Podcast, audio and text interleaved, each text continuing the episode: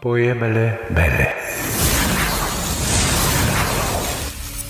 De Andrei Constantin Burdușa.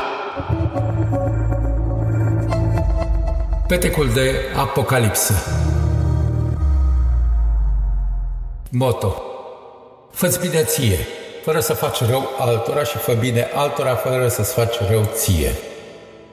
Proverb tibetan Aproape zi pe o latura cuvântului. Vuiește marea pe genele obosite, fără de lună. Rădesc lacrimele deschise pe trecerea de pietori.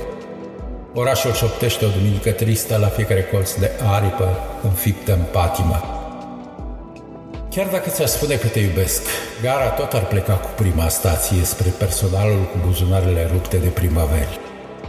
Atârnă un înger pe post de breloc la sărutul tău vinovat. E o cratimă viața aceasta, așteaptă-mă! La liftul din fântâna deschisă, la prima pe dreapta e un suflet desperecheat în capăt sub felinarul galben. Alunec pe vis, la decembrie e deja închis, inventariază Dumnezeu poemele. Unge fiara, îngerule, am nevoie de femeie și de restul rai. Petece de apocalipsă înfloresc în rând deschise sub clapele vinovate. E ridicol să mă întreb unde locuiesc, locuiesc în tine, de un milion de cuvinte.